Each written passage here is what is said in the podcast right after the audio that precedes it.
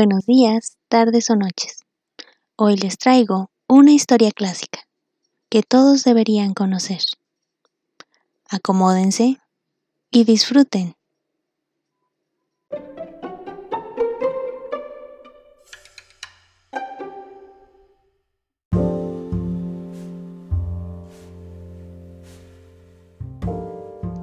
Capítulo 7. La habitación dorada. El señor Burke había comenzado las reparaciones en la vieja casa de los Perkins. Fue después de Navidad. Como la señora Burke estaba escribiendo un libro e iba a la mitad, no podía ayudar en nada, por lo que Leslie tuvo que encargarse de buscar y traer lo que se necesitara. Con todo y que era muy listo para cosas como política y música, el señor Burke tendía a ser un poco distraído. Dejaba a un lado el martillo para leer su manual de cómo hacer y luego entre ese momento y el trabajo que estaba haciendo, se le perdía el martillo. Leslie era buena para encontrar las cosas y a él le gustaba la compañía de su hija. Quería tenerla a su lado cuando ella volvía de la escuela y los fines de semana. Todo esto se lo explicó Leslie a Jess. Jess trataba de ir a Terabiti él solo, pero no tenía chiste. Necesitaba Leslie para que la magia funcionara. Le daba miedo destruir todo al tratar de forzar la magia, cuando era evidente que la magia no quería estar ahí únicamente para él. Si regresaba a su casa, su mamá le encargaba un quehacer tras otro, o Mabel quería que se pusiera a jugar con la Barbie. Rayos. Deseó más de un millón de veces no haber comprado aquella estúpida muñeca. Si se ponía en el suelo un minuto a tratar de pintar, Mabel llegaba inmediatamente con su muñeca al que le compusiera un brazo o le arreglara el vestido. Joy-san era peor. Le provocaba un diabólico placer llegar y dejársele caer en su trasero cuando él estaba tumbado en el suelo trabajando. Y si él le gritaba para que se quitaran encima, ella se metía el dedo índice en la orilla de la boca y daba de alaridos. Eso, por supuesto, hacía que su mamá empezara a gritarle. Yes, Oliver, Deja esa nena en paz. Además, ¿por qué estás tirado en el suelo sin hacer nada? ¿Que no te dije que no puedo preparar la cena si no cortas la leña para la estufa? A veces, Jess iba a la vieja casa de los Perkins y se encontraba al príncipe Terrien llorando en el porche, donde lo habían exiliado el señor Burke. No podía culpar al hombre. Nadie podía trabajar en nada con ese animal agarrándole la mano o brincando para lamer la cara. Entonces él llevaba al perro a que jugara en el campo de los Burke. Si había buen clima, la señorita Bessie se ponía a mugir nerviosamente desde el otro lado de la cerca, como que no podía acostumbrarse todavía tanto al alarido y mordisco. O quizás estaba nerviosa por la época del año, por lo que quedaba de invierno, que echaba a perder el sabor de lo que fuera. Nadie, ni humano ni animal, parecía estar feliz, excepto Leslie, quien estaba loca de alegría entre la idea de arreglar la ruina que era su casa. Le encantaba que su padre la necesitara. La mitad del tiempo que empleaba en disque trabajar se la pasaban platicando. Leslie estaba aprendiendo. Le contaba después del recreo a comprender a su padre.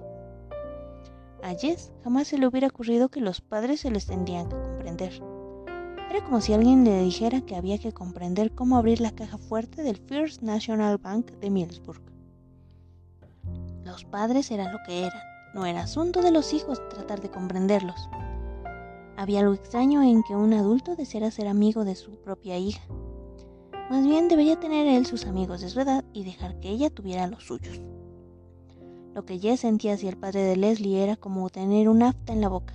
Te muerde sin querer y mientras más te muerdes, peor se pone. Y pasas mucho rato tratando de no acercar los dientes al afta. Y luego, tan seguro que como el agua se moja, se te olvida el afta y ¡zas! Te la muerdes. Cielos, ese señor sí que se interponía en su camino. Hasta cuando no estaba. Envenenaba el tiempo que pasaba con Leslie. En los recreos ella platicaba efusivamente como antes y de pronto, sin más, decía, Bill piensa que esto y lo otro. Sas, te muerdes el afta. Por fin, por fin, ella se dio cuenta. Se tardó. Fue en febrero. Y para una niña tan lista como Leslie, tardarse eso es mucho, mucho tiempo. Mm, ¿Por qué Bill no te cae bien? ¿Quién dijo que no me cae bien? Jess Arons, ¿crees que soy una tonta? Muy tonta, a veces, pensó. Pero lo que dijo fue, ¿qué te hace pensar que no me cae bien? Bueno, ya nunca vienes a la casa. Al principio creí que yo te había hecho algo, pero no es eso. En la escuela sí me hablas. Muchas veces te he visto jugando con Pete en el campo, pero ni siquiera te acercas a la puerta, pues siempre estás ocupada. Se sintió incómoda al darse cuenta de que estaba hablando como su hermana Brenda. Haciendo una tormenta en un vaso de agua. Podrías ofrecerte ayudar, ¿sabes? Fue como cuando vuelves a encender la luz después de una tormenta eléctrica. Híjole, ¿quién era el tonto? Y con todo, le tomó algunos días sentirse a gusto con el papá de Leslie. Parte del problema es que no sabía cómo llamarlo. ¡Ey! decía y los dos volteaban a verlo. ¿Señor Burke? Me gustaría que me dijeras Bill, Jess. Está bien. Todavía durante un tiempo más dudaba cada vez que le decía el nombre, pero con la práctica, poco a poco se le fue haciendo más fácil. También ayudó que él sabía algunas cosas que con todo y sus libros y su cerebro, Bill ignoraba. Jess se dio cuenta de que él le resultaba de verdad útil al señor Burke, no una molestia que había que tolerar o desterrar al porche, como Pete. Eres genial, decía Bill. ¿Dónde aprendiste eso, Jess? Jess nunca sabía bien cómo era que sabía las cosas, así que se encogía de hombros y dejaba que Leslie y el señor Burke comentaran lo genial que era, aunque el trabajo por sí solo era suficiente elogio. Primero, arrancaron los tablones que cubrían la vieja chimenea y descubrieron los ladrillos enmohecidos como si fuera una veta de oro, y ellos unos gambusinos. Luego siguió el papel tapiz de la pared de la sala, las cinco feísimas capas. A veces, con amor y cuidado, parchaban y pintaban mientras oían los discos de Bill y cantaban. Leslie y Jess le enseñaron a Bill algunas de las canciones de la señorita Edmonds, o Bill les enseñaba algunas de las que él se sabía. Otras veces se ponían a conversar. Jess escuchaba con admiración mientras Bill explicaba las cosas que pasaban en el mundo. Si su madre pudiera oírlo, diría que era como un Walter Cromney y no como ese hippie.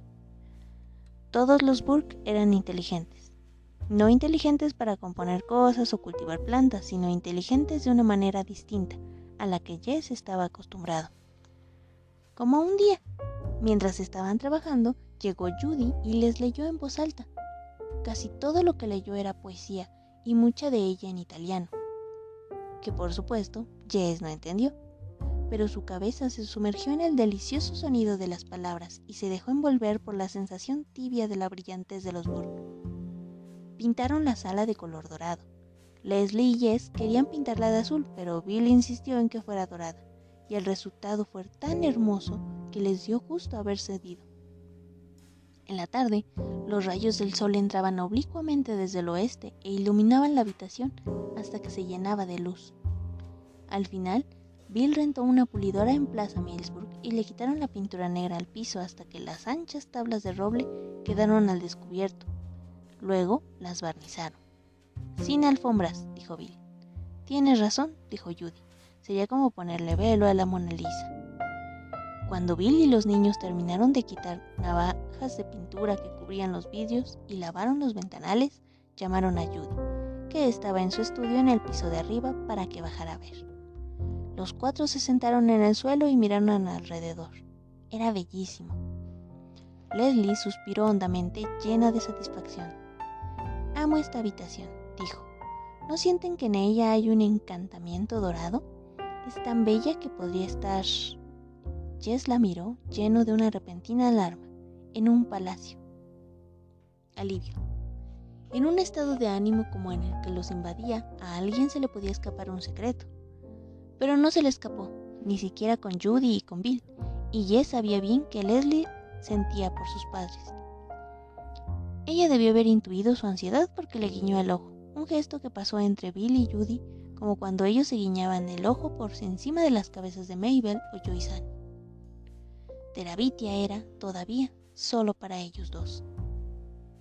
A la tarde siguiente llamaron a Pete y se fueron a Terabitia. Ya habían pasado más de un mes desde la última vez que estuvieron allí juntos y al acercarse al lecho seco del arroyo comenzaron a caminar más lentamente. Jess no estaba muy seguro de recordar cómo era eso de ser rey.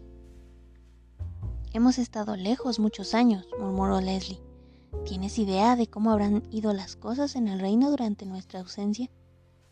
¿Dónde hemos estado? Conquistando tribus salvajes y hostiles que merodeaban en las fronteras del norte. Pero las comunicaciones se han roto. Es por eso que no hemos tenido nuevas de nuestro amado reino desde hace muchas lunas. Esa forma de hablar era en verdad como reina. A Jess le hubiera gustado poder hablar como rey. ¿Cree usted que ha pasado algo malo? Tenemos que armarnos de valor, rey mío. Puede que sí, que haya malas noticias. Se columpiaron sigilosamente y atravesaron hacia el otro lado del arroyo. En la otra orilla, Leslie recogió dos varas. Vuestra espada, mi señor, murmuró. Jess asintió. Se agacharon y caminaron inclinados hacia la fortaleza como los policías y detectives de la tele. ¡Ey! Cuidado, reina, detrás de ti. Leslie se dio la vuelta y comenzó el duelo con el enemigo imaginario.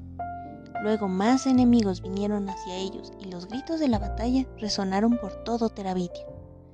El guardián del reino daba vueltas de cachorro regocijado porque todavía no estaba lo suficientemente maduro como para comprender el peligro que los rodeaba. Han tocado retirada, gritó la valiente reina. ¡Eh! Serán expulsados con tanta furia que jamás regresarán a aprovecharse de nuestra gente. ¡Fuera! ¡Salgan de aquí! Fueron hasta el lecho seco del arroyo y forzaron al enemigo a retroceder, sudando bajo sus chamarras invernales. Por fin, Teraviti es libre de nuevo. El rey tomó asiento sobre un tronco y se secó la cara, pero la reina no lo dejó descansar mucho rato. Señor mío, debemos ir ahora al bosquecillo de pinos y dar las gracias por nuestra victoria. Jess la siguió hasta el bosquecillo y allí se quedaron de pie y en silencio bajo la tenue luz. ¿A quién le damos las gracias? murmuró. La pregunta chispeó en el rostro de Leslie. Oh, Dios, comenzó pero notó que se sentía más a sus anchas en la magia que en la religión. Oh, espíritus del bosque, vuestro brazo derecho nos ha concedido la victoria. No recordaba Jess donde había escuchado esa frase, pero quedaba muy bien. Leslie lo miró con aprobación y tomó las palabras. Ahora os pedimos también que nos protejáis a Terabitia, a su gente y a nosotros, sus gobernantes. Jess trató de no sonreír. Y a su perrito. Sí, y al príncipe Terrien, guardián y bufón. Amén. Amén. Quién sabe cómo le hicieron, pero lograron no reírse hasta que salieron del lugar sagrado. Algunos días después del encuentro con los enemigos de Terabitia, tuvieron otro tipo de encuentro muy diferente en la escuela. Leslie salió en el recreo a contarle a Jess que había entrado al baño de niñas, pero que se había detenido porque había oído un llanto que salía de uno de los gabinetes bajó la voz. Sé que sonará loquísimo, pero ya le vi los pies y creo que quien está allá adentro es Janice Avery. No puede ser. La imagen de Janice Avery llorando sentada en el baño era demasiado para la imaginación de Jess.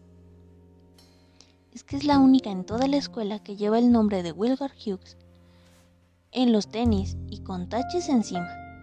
Además hay tanto humo allá adentro que para entrar se necesita una máscara de gas. ¿Segura que estaba llorando? Jess Arons, puedo saber perfectamente si alguien está llorando o no. Caray, de veras, quién sabe qué le pasaba. Janice Savory no había dado más que problemas, pero al oír a Leslie se sintió responsable, como los Burke con las ballenas y los lobos. Pero si ni siquiera lloró cuando todos se burlaron de ella por Willard, después del asunto de la carta. Ya lo sé. Jess la miró. ¿Y ahora qué hacemos? ¿Hacer? preguntó ella. ¿Cómo que qué hacemos? Le iba a costar trabajo explicárselo. Leslie, aunque Janice fuera un animal depredador, tendríamos la obligación de ayudarla. Leslie le echó una mirada curiosa. Oye, si eres tú la que siempre dijo que me debe de importar estas cosas, dijo Jess. Pero Janice Avery si está llorando es que le pasó algo de verdad muy malo. Bueno, ¿y qué es lo que vas a hacer? Jess se puso rojo. Bueno, yo no puedo entrar al baño de mujeres. Ah, ya entendí. Me vas a mandar a mí a las fauces del tiburón. No, mil gracias, señor Arons, pero no. Leslie, te lo juro, entraría ahí si pudiera, y lo decía sinceramente. No le tienes miedo, ¿verdad, Leslie? No lo dijo como provocándola, solo que no podía creer que a Leslie le diera miedo algo. Ella lo miró con los ojos relampagueantes y se echó la cabeza hacia atrás con ese gesto orgulloso que tenía. Ok, voy a entrar, pero quiero que sepas, Jesse Arons, que es la ocurrencia más tonta que has tenido en la vida. Él fue tras ella por el pasillo y se escondió en uno de los huecos que había cerca de la puerta del baño de las niñas. Por lo menos estaría allí para recogerla cuando Janice la sacara del baño a patadas. Hubo un minuto de silencio después de que la puerta se cerró tras Leslie. Después escuchó la voz de Leslie diciéndole algo a Janice. Luego vinieron un montón de groserías dichas con tanta fuerza que se alcanzaron a oír, pese a que la puerta estaba cerrada. A esto le siguieron fuertes sollozos, no de Leslie, gracias a Dios, y más llanto y plática y luego el timbre. No podía quedarse ahí mirando la puerta del baño de niñas. Pero ¿cómo irse? Sería abandonarla en la línea de fuego.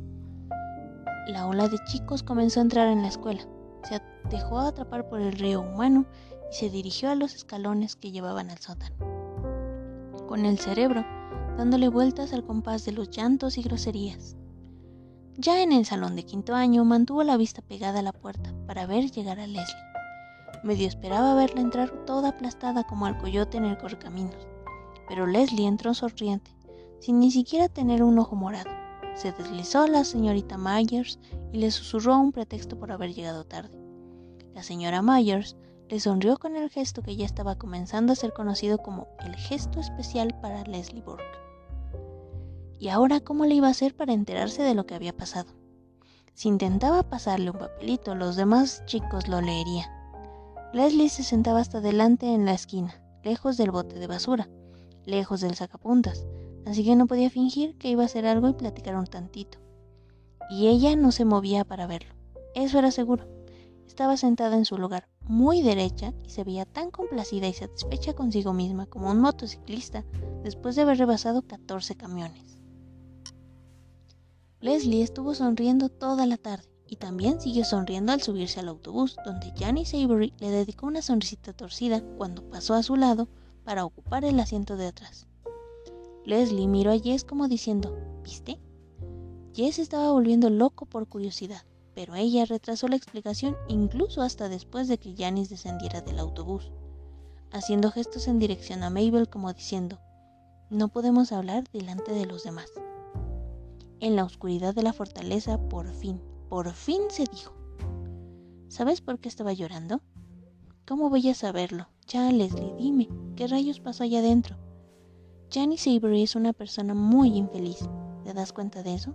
¿Pero por qué estaba llorando? Dime ya, anda. Es una situación muy complicada. Ahora entiendo por qué Janice Avery tiene tantos problemas para relacionarse con la gente.